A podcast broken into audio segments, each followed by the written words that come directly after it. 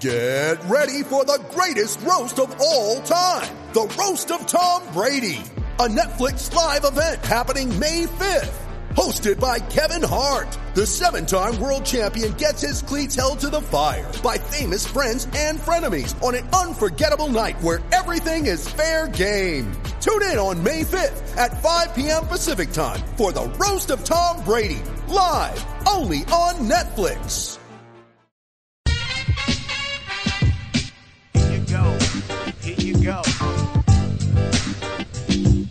Acclimatization. That's your nothing personal word of the day. Acclimatization. It's a hard word to say. It means basically you take what's around you and you acclimate.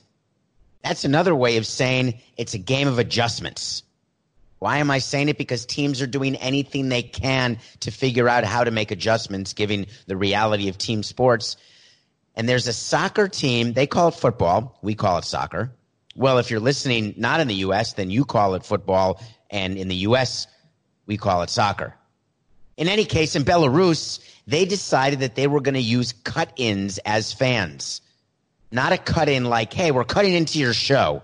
They were actually going to cut out a fan, then put in, they cut out of the fan in the stands with a picture of the face of the fan, which had been emailed in with a virtual ticket purchased and a donation made to charity. You got that?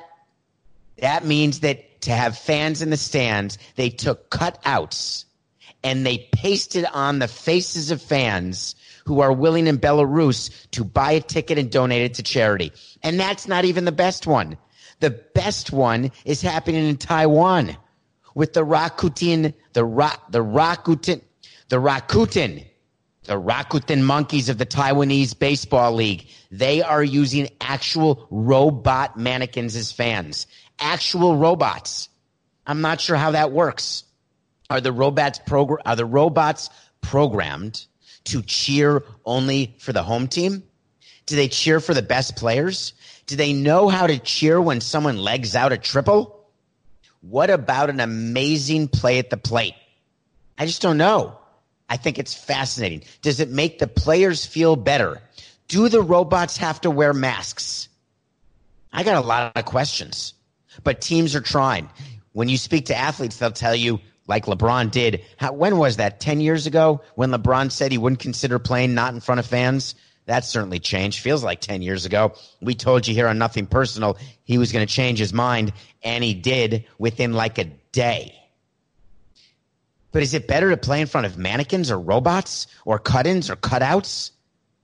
Is it a put out to hire people to come to the stadium to put all of the mannequins, robots, cutouts in the seats? Do you have to hire cleaning people to clean? I wonder do mannequins and robots and cutouts make noise? Make a mess?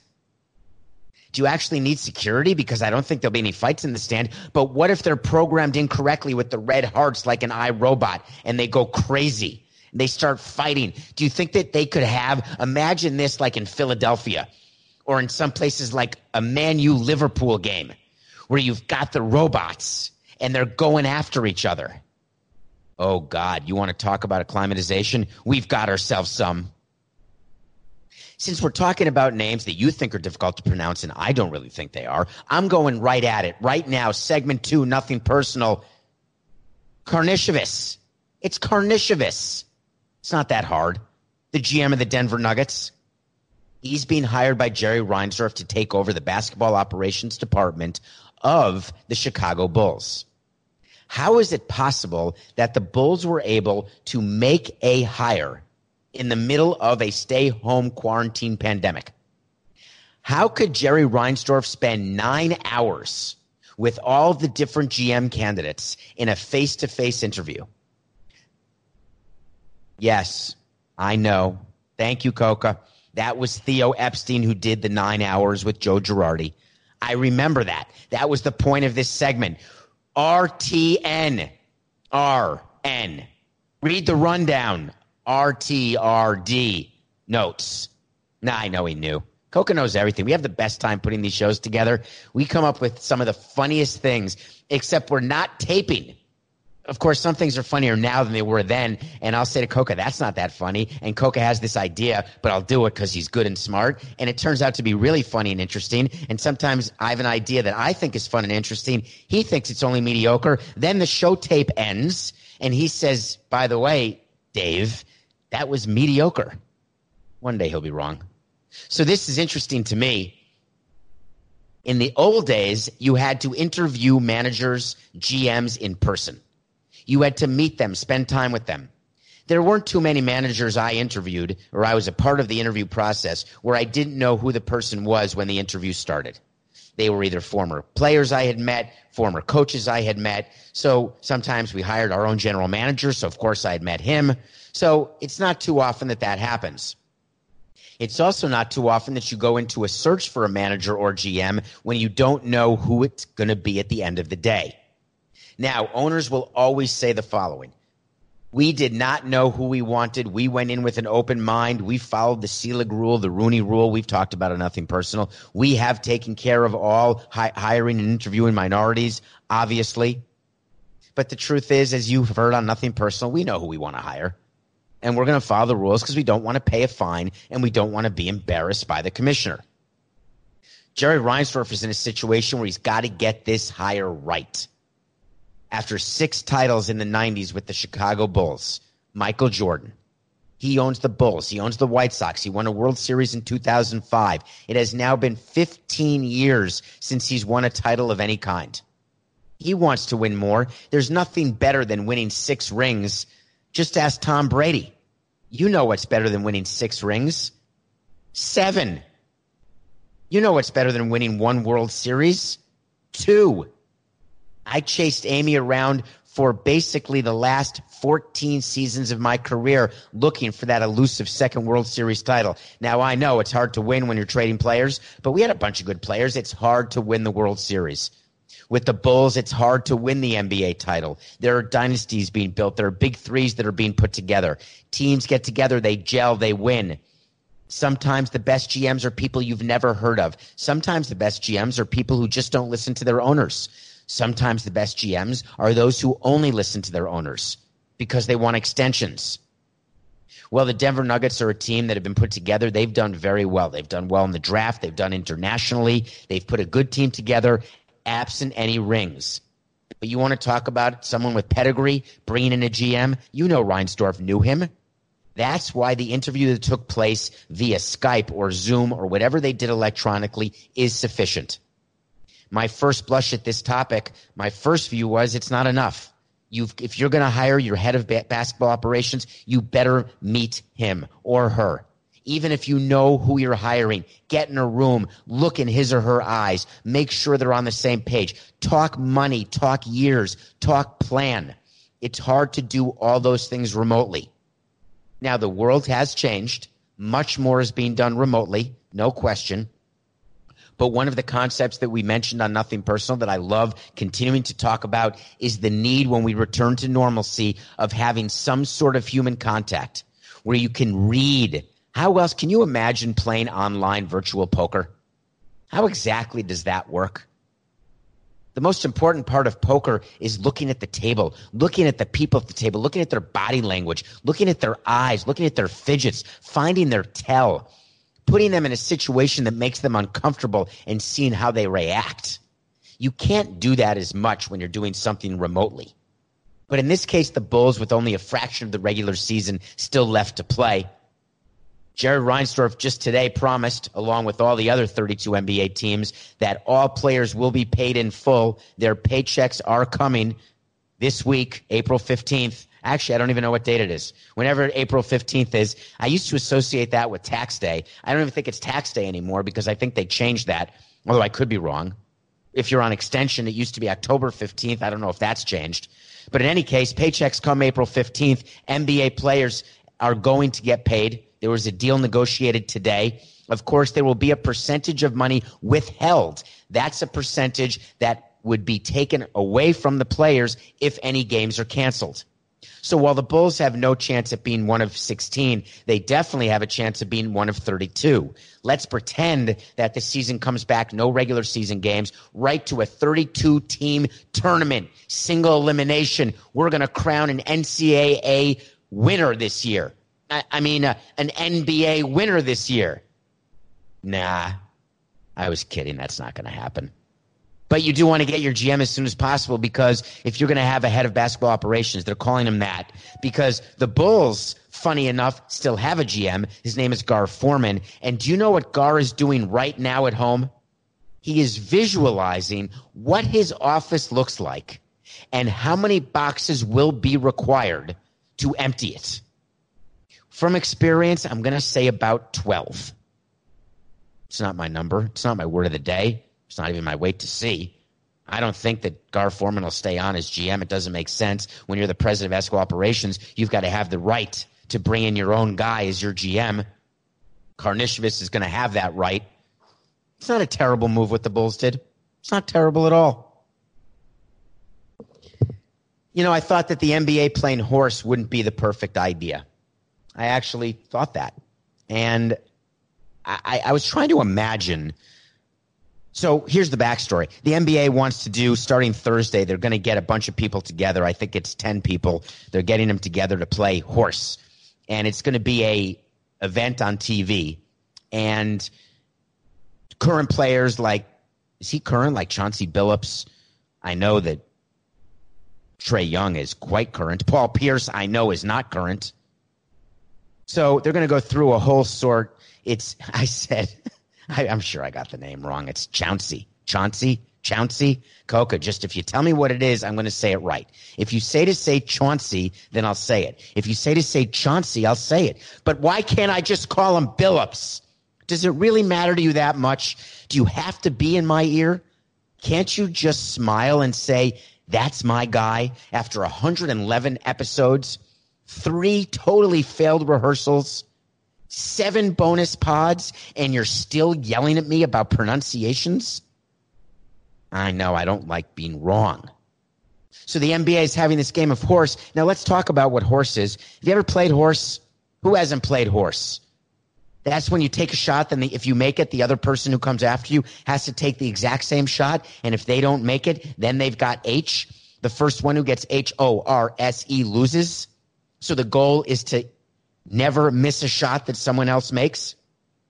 How's that going to work? Well, there can't be dunking because Paul Pierce is playing. And Paul Pierce, I love you, Paul. You're watching. I know you are. We've had some fun together. But you know very well that you're not dunking anymore. But what you could do is you could beat all these young guys because I bet you practice playing when you're sitting in your chair.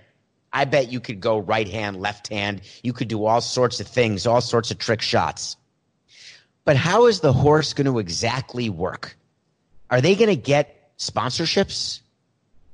So, TV revenue, corporate sponsorships. There's all sorts of commercials. I hope you've been watching. Everyone's got new commercials they're filming on be nice and being alone together and be nice to people at the grocery store and thanking, which we don't do enough all of the first responders, all of the people who are delivering food, part of the supply chain, people working in grocery stores, your delivery man or woman, the people taking you your takeout food, the people getting you your food that you're getting at the grocery store, the people in hospitals. The list goes on. Not everyone has the honor and the privilege and the ease of staying home and staying quarantined. They're literally putting their lives, lives at risk.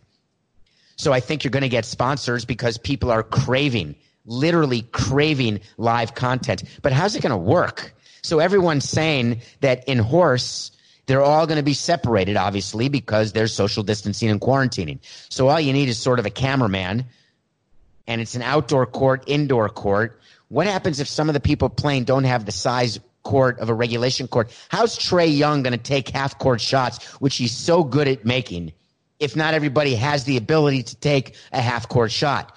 What if it looks like a half court shot, but the dimensions are actually different? You know what? I agree with you. I agree. Who cares? Just show me some athletes doing something other than eating, TikToking, and doing the change of dress thing that A Rod and J Lo did, and Jason Taylor and his fiance did yesterday. I get the sort of TikTok where you're wearing your clothes, then it was someone wearing their clothes, and I'm I'm not being gender neutral on purpose after yesterday's show. I'm just being grammatically incorrect. So you've got people switching clothes in the middle. It's fine. Show me some horse. I got some predictions about that. It's going to be interesting to me. My prediction is this the winning shot, the hardest thing in horse for me when I used to play all the time, people who've got hands which are big enough to hold the ball in each hand and have the ability to shoot shoot two shots simultaneously which both go in lefty righty from the dotted line in front of the free throw line lefty righty simultaneous both go in. That's the winning horse shot, or at least that's going to get you a letter. I love that basketball's back with a little horse. It's going to be fun. I think we got the quarterfinals Thursday. Wait, isn't that today? I actually have no idea what today is. I think the quarterfinals are on a Thursday, which could be today, or it starts only on Sunday and they'll do the semifinals and the finals on Sunday, or maybe they'll do the quarterfinals and the semis a different day. I, there's really no way to know exactly what the plan is because in order to know it, you'd have to be reading something that's prepared. And there's no way to read something that's prepared about horse because it simply just happened. So trust me, it's something. We'll let you know. I think it starts Sunday. Wow, I got a great quote for you. This is actually a funny one. Makes sense to me. Dave Roberts is the manager of the Los Angeles Dodgers. The Los Angeles Dodgers are a team that is being hurt the most by this baseball shutdown. The Dodgers traded for Mookie Betts, as you may recall, this offseason from the Red Sox. They signed him to a one year deal, settling what could have been an arbitration case for $27 million. Mookie Betts is a one year player for the Dodgers, then becomes a free agent. No matter how many games are played this year, he will be a free agent when the last game of the World Series is played if there's no World Series, he's still going to become a free agent under the agreement between MLB and the Players Association. So people are interviewing. See, there's a lot of content, like on CBS Sports HQ. People are watching because they're home and they want to watch sports and they want to know what's going on. People on podcasts, if you're listening to this on Apple, I appreciate it. Some people, they say that podcast listening is down. Do you find yourself listening to fewer podcasts because you don't have the commute time, let's say? You don't have the time outside when you've got the headphones in. Well, I'm happy to say it, nothing personal. I'm not seeing that. Maybe we're being interesting and funny to you. Maybe Coca's wrong and we're actually entertaining and teaching and educating. I appreciate that you download, subscribe, but don't forget, please tell a friend just because we're doing well doesn't mean I don't want to do better. Because the better we do, the more I'm guaranteed to have coca in my life. I got to get me more coca. Tell a friend. So, Dave Roberts, excuse me while I do this, watch this. It's going to get super quiet because I have a button I can press on my trusty system. Watch this.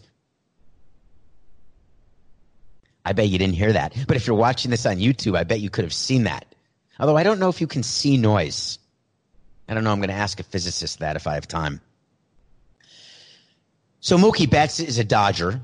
He gets traded. He goes to spring training, puts on the uniform, meets the media. Everyone's all excited. They play a bunch of spring training games. He plays a couple of them. He gets a few at bats. He's in the clubhouse doing some drills. Then he leaves early. He's there for, let's say he reported end of Feb, mid February, February 18th.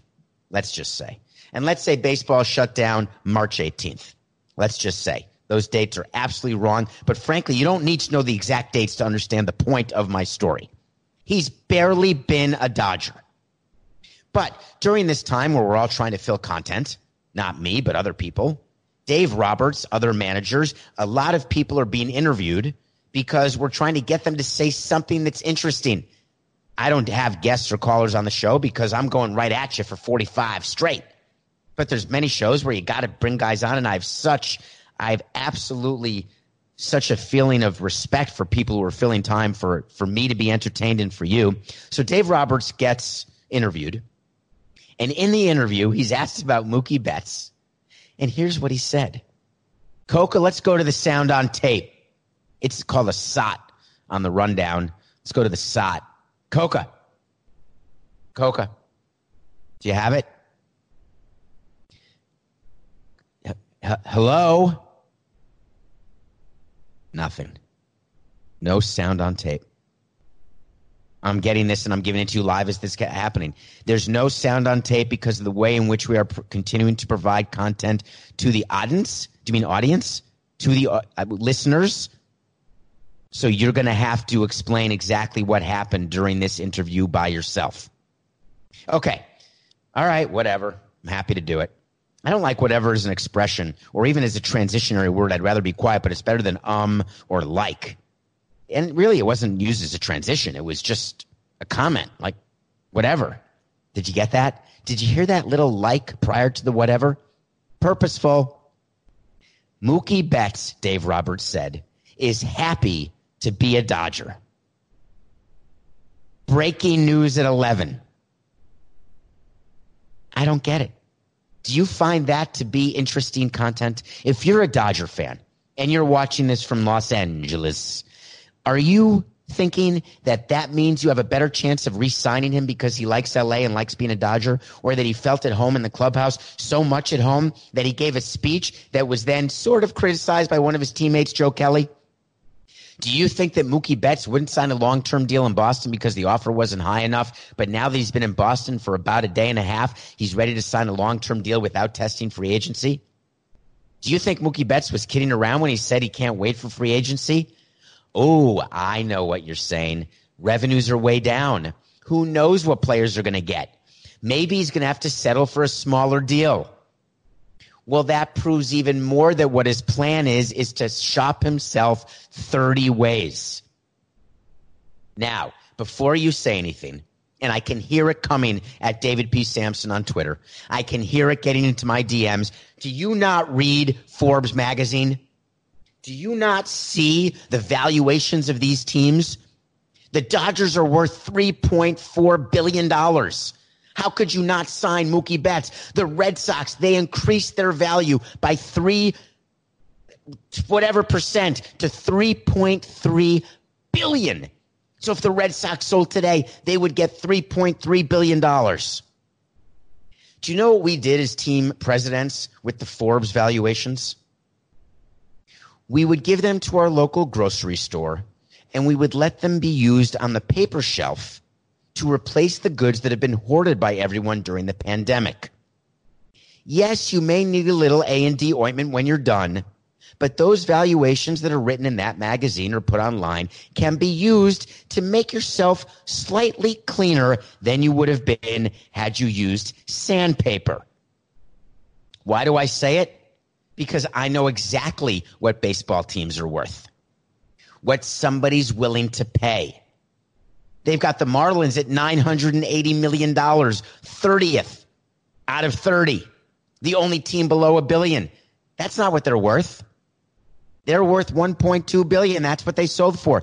The Kansas City Royals are worth 1.025 billion. No, they're worth a billion. That's what they were sold for. But what these numbers also don't mean that these teams have cash ready to sign players to take on payrolls higher than they can afford on an annual basis and to have payrolls high enough that they will have to pay a luxury tax or butt up against the competitive balance tax threshold. So when you read a valuation or you read how rich certain owners are or how much teams are worth, please don't fall into the trap of thinking that means they can automatically pay players anything. Is Mookie Betts happy as a Dodger? Who cares? I don't know if you know this, but there once was a boy named Pierre who always would say, I don't care. Read his story, my friend, for you'll find at the end that a suitable moral lies there. I miss you, Maurice Sendak.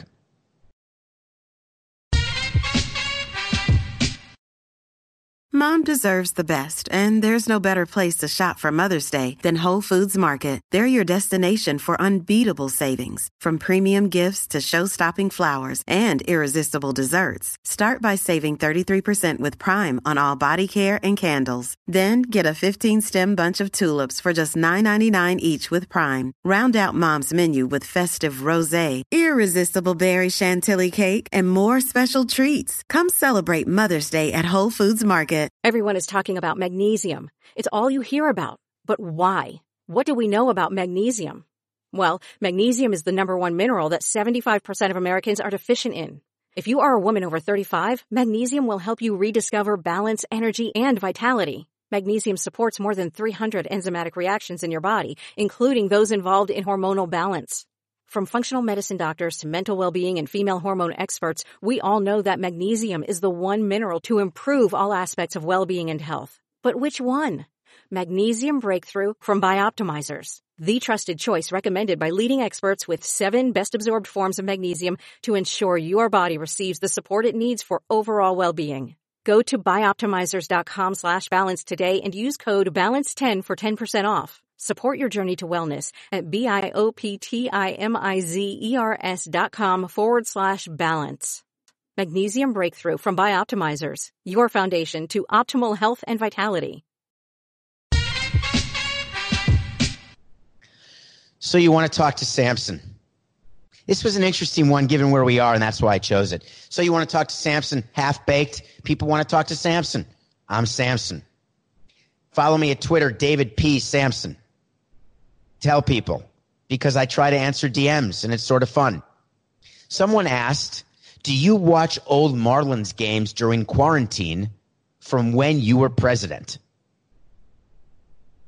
It never even occurred to me that someone would ask that question. And then I realized that some of our old playoff games from 2003 were on the air yesterday. And what interested me about that was I wasn't watching. Instead, what I was doing was reliving. So, a question is this Do I watch old Marlins games during quarantine? No, I don't. Do I watch any old games that have already been played? No, I don't. What I do is when I'm noticing that they're going to replay a game that interests me, let's say the Super Bowl from January of 1987 is going to be replayed. I'm not going to watch it but I'm going to think about Phil Simms going 22 of 25. When I see that Whitney Houston's going to sing the national anthem, am I going to rewatch the Super Bowl between the Bills and the Giants? No. But I may go to my music and I may put on One Moment in Time, great Whitney Houston song. I may look for the video you want to know. I may think about Ottis Anderson and putting his arm. If you're not watching this, you can't see what I'm doing. If you are, what he, I, you, you're seeing what I'm doing. He did this uppercut in order to try to gain more yards. I'll think about Mark Bavaro. I'll think about Jeff Hostetler. I'll think about Scott Norwood. When the Knicks are being shown, I'll just cry. But when old Marlins games are happening, I just smile. I look at the World Series ring. I look at the World Series trophy and I go back and I think about one moment from a game that's being played. So when game three is being shown of the division series against the Giants, where Pudge hits a two run walk off single in the bottom of the 11th, I think about what it was like in the clubhouse after that game. What it was like knowing that I had to pack because either we were going to win the series in four and travel to play the Cubs. We didn't know it was going to be the Cubs at that time, but we were going to have to travel because we weren't going to have home field advantage. Or I had to pack to go to San Francisco. But either way, there would be packing. So I think of moments. The reason why I don't want to relive games that I was a part of emotionally or intellectually or as a team president or as a fan is that I don't want to change anything about the way I felt at the moment I felt it. And if I watch it again, I wonder whether I'll be thinking of a different result or thinking about what I could have done differently at that particular game when I was watching or as president of a team or as a fan of a team. Where was I? Did I have fun at that moment? What was going on in my life otherwise outside of those games? I'd rather keep it to a memory that is in my head. So you want to talk to Samson? I don't watch old Marlins games, but I certainly do look at rings. God, that was fun. Lot of fun. Let's do it again. Except as a fan. So I did it, folks. I'm trying to take advantage of quarantine. Is anyone else doing this? I am trying not to repeat movies that I've seen. I'm trying not to rewatch shows that I've previously watched or binged. Occasionally, I will give myself a moment, like I'm starting to rewatch West Wing. So I'll give myself maybe an hour to watch one episode or 40 minutes, whatever it takes. God, that's a great series. But I'm trying to take the opportunity now to watch some things that I've never seen that people look at me strangely and say, You find yourself to be a cinephile? You watch a movie a day and you've never seen Citizen Kane? Yeah, I've never seen Citizen Kane until yesterday. I finally watched it. The 1941 movie starring, directed by, produced by, co written by Orson Welles when he was young. Orson Welles, I had no idea. To me, Orson Welles is sort of the portly guy with the big beard, like my beard's going to look like eventually. Sort of gray, sort of not, more salt than pepper. That was Orson Welles. I had known he had been in this movie called Citizen Kane. I had known that it had been nominated for all sorts of Oscars and actually won Best Screenplay Oscar. I had known that it was just one of those movies that you've got to see, but I'd never done it.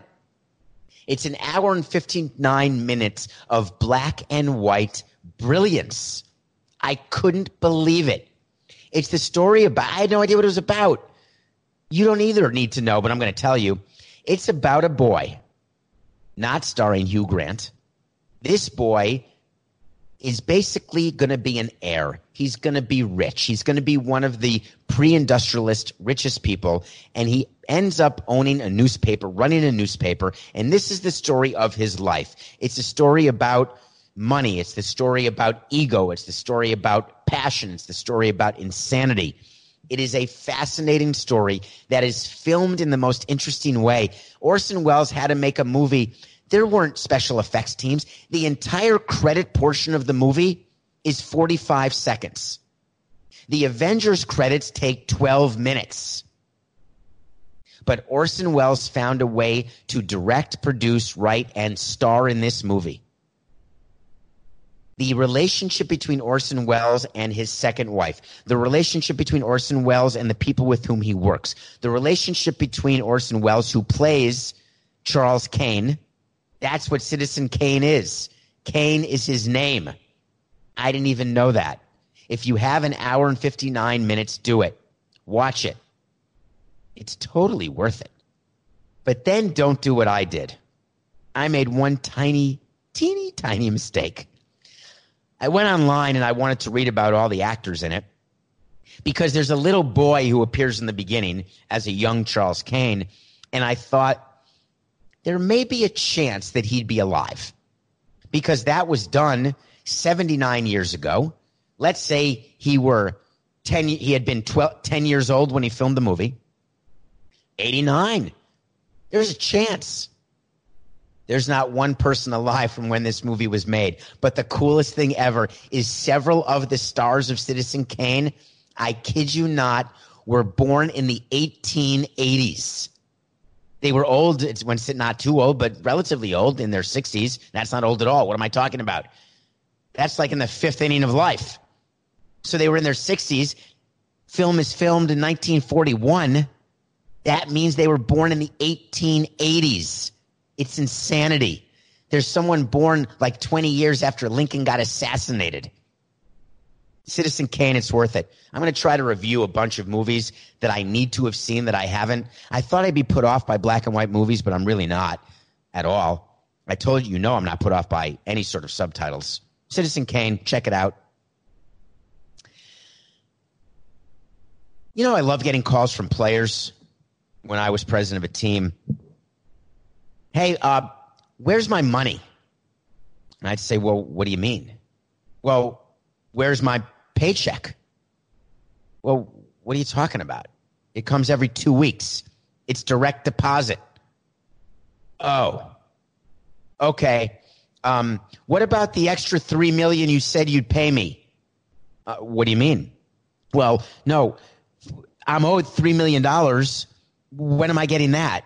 And I would say, why don't you RYC? Just read your contract. News came out today that Todd Gurley and Clay Matthews are complaining on Twitter, complaining on Twitter that the law, I was going to say the St. Louis, that the Los Angeles Rams are, did not pay them the money owed to them. And we're talking about millions of dollars. We're talking about Todd Gurley.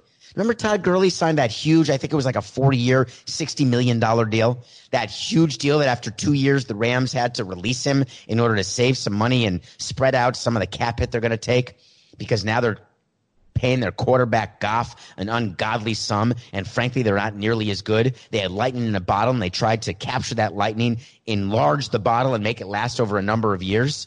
Remember, they had the young coach, the hero. How quickly things change. So Todd Gurley was released. He then is being picked up by the Atlanta Falcons. I don't know if it's official because you can't get physicals because the league has frozen physicals as well they should have. So a payment was due by Todd Gurley, and he goes to Twitter and he says, Hey, LA Rams, where's my money? And then Clay Matthews, whose hair I used to love, sort of a Green Bay Packer. Do you remember him? Yeah, great guy. I thought so too. He goes online and says, Yeah, they owe me money too. Well, these are two released players. Explain to me how an agent for these players does not call them and say, listen, you're going to be released by the Los Angeles Rams. Here's your new payment plan. You will be getting the following amount on the following day, period. When I was president of a team, I kept a list. You're damn right I did. I had a list of every player who was getting paid every amount and when those payments were due. If we had to release a player, I knew exactly when that player was getting paid. If we paid a signing bonus to the player, we kept track of the date that that player had to get paid. It's called cash flow. Cash flow is the thing that you have to do when you run a company and you have to ask other people for money, like the owner, in order to put money into the team so you can then pay it out to the players and the employees. Yeah, cash flow. You think for one minute that a business owned by the Cranky fam- Cranky, I just said Cranky, I don't think that's how it's pronounced. Cronky? Anyway, they own everything. Not just the Los Angeles Rams. I think they own Arsenal too. Coca's checking this right now. He's in a total panic. He's trying to figure out how many minutes we have left. He's then trying to figure out whether or not how he can look up how quickly who else owns and how much of ownership does Rams. I think it's the Colorado Avalanche. I think it's the Arsenal team. The point is, this guy's not missing paychecks. There's no liquidity issue. Let's say he's worth 10 billion according to Forbes. That's a joke. You know, if you haven't listened to anything beforehand in this show, then you'll very well know that I actually mentioned Forbes earlier. Anyway, yeah, he owns the Denver Nuggets, the Rams, the Rapids, the Avalanche, the Los Angeles Gladiators. This has been a cut and paste job on my thing right here. Chairman and CEO of, you didn't tell me how to pronounce it though. Is it cranky? I got Arsenal right. In any case, Todd Gurley and Clay Matthews, here's a little secret for you. They didn't miss paying you. They don't owe you the money. And when they do owe it to you, you're going to get it on the exact last second of the last day that it's owed to you. Do you think for a minute they want to be in violation of your contract? Do you think for one minute they want to bother with you guys anymore? They were so happy to be done with you. I know what it's like when you owe money to players who are not on your team anymore. Trust me, I do know that. And I know that I don't want to think about those things, but I know I have to. And I know that I want to make sure I have to think about them as little as possible. And the way to do it as little as possible, don't miss deadlines. The Rams didn't miss any deadlines. And Gurley, call your agent. Don't go on Twitter. And Clay Matthews, don't retweet that crap. Call your agent. Find out when you're going to get paid. You think that's a really good look for you and your new team? You think Arthur Blank, Blank, the owner of your new team, the Falcons, wants to see you calling out another team? No. How many minutes do I have left? I got to talk about the beer challenge. ML Beer Challenge By the way, that was a non so subtle call out because what's happening now that we're doing this, the home studio, is that we have a way of communicating that's slightly different. There's a little bit in the ear, there's a little bit on the iPad. And I can't remember. I thought that right now we're currently in minute 37 of the show. So that would mean that I'd have around eight minutes to go. And I've got a few more things I want to cover. And I got to make sure I get to the beard challenge. But sometimes Coca just goes silent. It's like he gets distracted trying to find out what Stan owns. So the beard challenge, this is day 25. I did a uh, interview on CBS Sports HQ today with uh, Rip Hamilton. Rip Hamilton is growing a beard as well. Rip Hamilton, we were talking about the NBA horse competition, and uh, he's growing a beard. He's got zero gray under his chin. I accused him of something, and I want to publicly apologize. I'll admit it when I'm wrong. I was positive that you were using black Sharpie not just to sign autographs and sell them, but that you were coloring in your chin. You had to have been. How would you have zero gray hair on your chin and a full beard? And I'm sitting here looking like Saint Nick. Can I make a Christmas joke on Passover? Of course I can. I'm an all inclusive guy eating gefilte fish know what gefilte fish is, folks? It's amazing. It's a it's a fish, and it's it's called gefilte fish. Now, the way they swim gefilte fish is very bizarre. They swim in cans. Strange. You can't catch them with a worm. It has to be an opener. But you add a little horseradish, and I got to tell you, it's delish. So the beer challenge is day 25. We're giving away $1,000 to every team. Today is the day for the Seattle Mariners. Yeah, we're going A through W. Seattle Mariners are a team based in Seattle. Does that help you? Is that a value added today on nothing personal? Seattle Mariners are a team. They've been around since the 19, I don't know, 60s, 70s. No World Series had one of the greatest players of all time. They had a team that you would not believe back in the day. Alex Rodriguez used to be a Mariner. Randy Johnson, Ken Griffey, Jay Buhner, Ichiro. And they just never were able to win a World Series. My favorite story about the Mariners is that they're in a position now when they have hired a general manager and they're making a bunch of trades and they found a way to take complete advantage of the New York Mets and Brodie Van Wagenen. Brodie Van Wagenen is the GM of the Mets, and he's the one who's the former agent. And I've questioned on CBS Sports HQ and certainly on Nothing Personal, how is it that Brodie Van Wagenen traded with the Mariners for Robinson Cano and Edwin Diaz and gave away top prospects who are going to be a huge part of the Mariners team for the next five to 10 years. And what Jerry Dipoto did, it was brilliant he took complete advantage of a newbie and knew that newbie needed to make a huge splash and found a way to get rid of the Robinson Cano contract, which was that 10 year contract. Remember when Robinson Cano left the Yankees?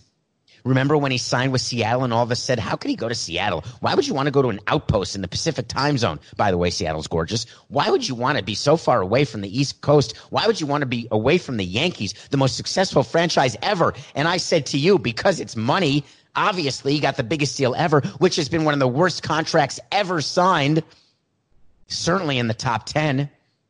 And he found a way to move it. Seattle Mariners are building their team. They're trying. I got a chance to see them over in Asia, Tokyo. They opened the season last year. And I want to tell a quick story about what happened in Asia, in Tokyo, which was Ichiro's final game. Dee Gordon is on that team. He's a, a, guy who was with us. I've told stories about him. And Dee Gordon was uh, moved to Seattle and is in playing for the Mariners. Dee Gordon was there, and there were a bunch of people from MLB, a bunch of VIP guests. It was an amazing experience to be there with Seattle, with the Mariners for each Ichiro's final regular season game. It was last March, a year ago, maybe a year ago, just over a year ago now. And uh, what I noticed was something fascinating. And I'd seen it happen with the Marlins only one time, and it was with the same guy, and I should have known. Seattle players wanted pictures with Ichiro. They wanted to record the moment of his final game. They were being fans and they were allowed to be fans even though it was a game that counted. The experience I had with that is after Ichiro's 3000th game, when we did a celeb- 3000th hit in Colorado. We had a celebration in the clubhouse, and players were taking turns taking pictures, getting autographs, and Ichiro was so great about signing all of them.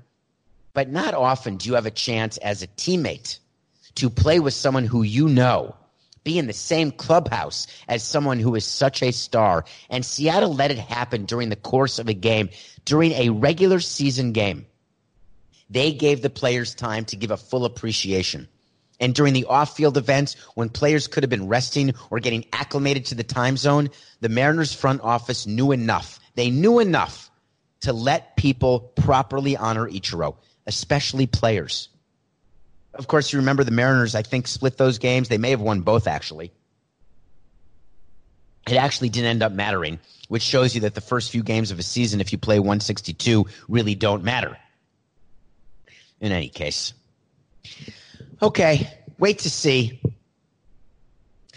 So, wait to see is when we come up with something every single day. We keep track. I actually have an entire spreadsheet of every single wait to see I've done and I give you a way to see that I think is going to happen or I think is not going to happen. And then I guarantee you there's going to be accountability because I'm going to review. So, for example, if there's a draft you may not remember, you may have to go way back to one of the early episodes, but I can tell you that I had Tua Taglia Viola, Tua Taglia, Tua being a not being a top five pick.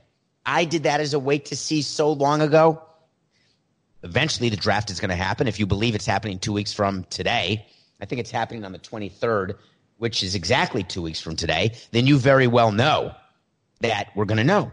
Was he, was he not? I'll tell you. So, my wait to see today is about Trae Young. Trae Young is a guy I talked about at the beginning of the show. He is that player for the uh, Atlanta Hawks, that amazing young man. I think he's I think he's a rookie is Trae Young the one who's guaranteed to win Rookie of the Year over Zion Williamson? I just can't remember. He may be the second year guy, and it's Ja Morant who's definitely going to win Rookie of the Year over Zion Williamson. So Trae Young, the second year guy, he's the one who has all these shots that you can't believe. And I told you during the first segment that there was an opportunity for him to take half court shots and just to do things that are hard to do on a basketball court, but on horse court, they're impossible to replicate. Trae Young will win the horse competition. That is my wait to see. And what I love about it is that all of the other people participating who are taking the time to give us entertainment. Trae Young's going to go along, and the only one who's going to be upset if he loses is Paul Pierce. He's super competitive, doesn't like being made fun of, a little sensitive. He's going to want to win. Trae Young is going to sink the final shot. Paul Pierce will hold on to his chair He'll stand up, he'll grab the microphone because it's remote and we're social distancing. They'll say, Hey, Trae, thanks a lot, man.